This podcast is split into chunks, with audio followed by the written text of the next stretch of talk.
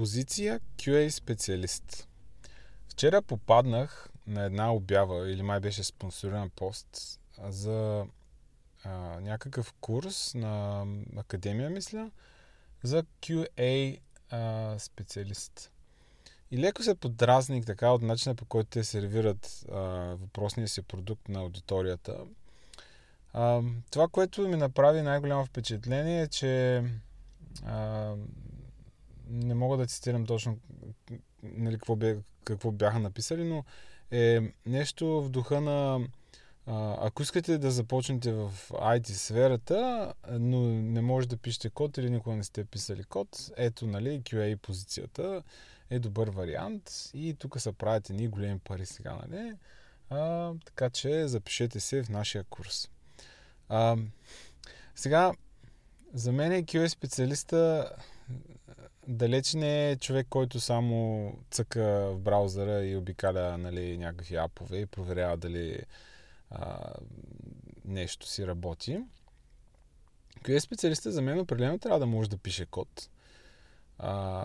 Защото ако той не може да пише код, това означава, че той не може да автоматизира теста си, което означава, че тества ръчно, което означава, че работата му въобще не скелва, че нали, възможността за грешка на това, което той проверява, е доста голяма. Аз познавам доста QA специалисти, които не само, че знаят как да пишат код, ами знаят и какво е примерно добре написан код. Аз обичам да казвам, че ако не мога да изтестваш едно нещо, значи не го разбираш така в детайли. Взел съм тази мисъл, ако не се лъжа, от Айнщайн, който е казал, че ако не можеш да обясниш нещо, значи не го разбираш достатъчно добре. Така че ако не можеш да изтестваш нещо, означава, че не го разбираш добре. Понякога тестването може да бъде доста сложно, може да тестваш интеграция на различни системи, комуникацията между тях, може да тестваш хардуер. Въобще тестването е един доста сериозен така момент от разработката на някакъв софтуер или пък не само софтуер.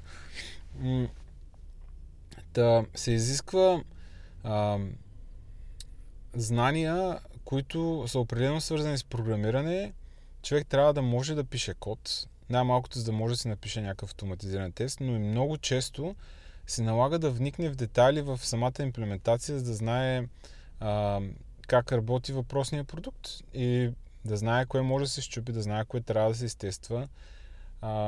Така че хора, като пишете, ако някой слуша този подкаст и пише подобни постове някъде или реклами, това подвежда много, много сериозно хората.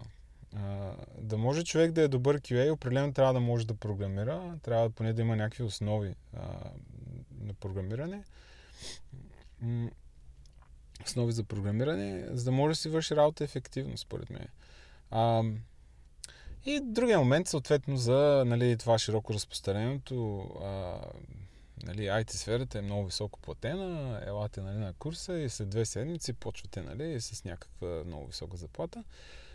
Това мисля, че е ясно за всички, че нали, трудно става. Ще ми се мотивацията на хора да се занимават с IT-сферата, пък и въобще с каквото и да било, да не е изцяло финансово, защото в крайна сметка, ако искаш да се развиваш в някаква сфера, да достигнеш някакво ниво по-високо, човек трябва да хареса това, което прави. Иначе трудно се получават нещата.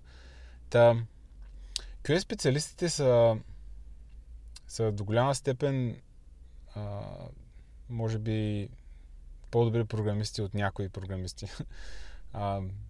Трябва да знаят много, за много неща, за цялата система. Докато един regular developer може да разработи някакъв фичър за някакъв ап или някакво API, да напише някакъв нов endpoint.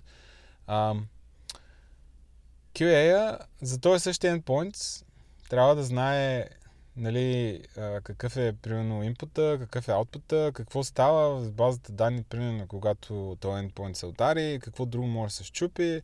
Така че той може би има даже много по-голям и по-добър поглед върху цялата система. Така че тая професия въобще не е проста. Даже си е едно много сложно нещо. Да, пишете. Пишете хубави постове за QA.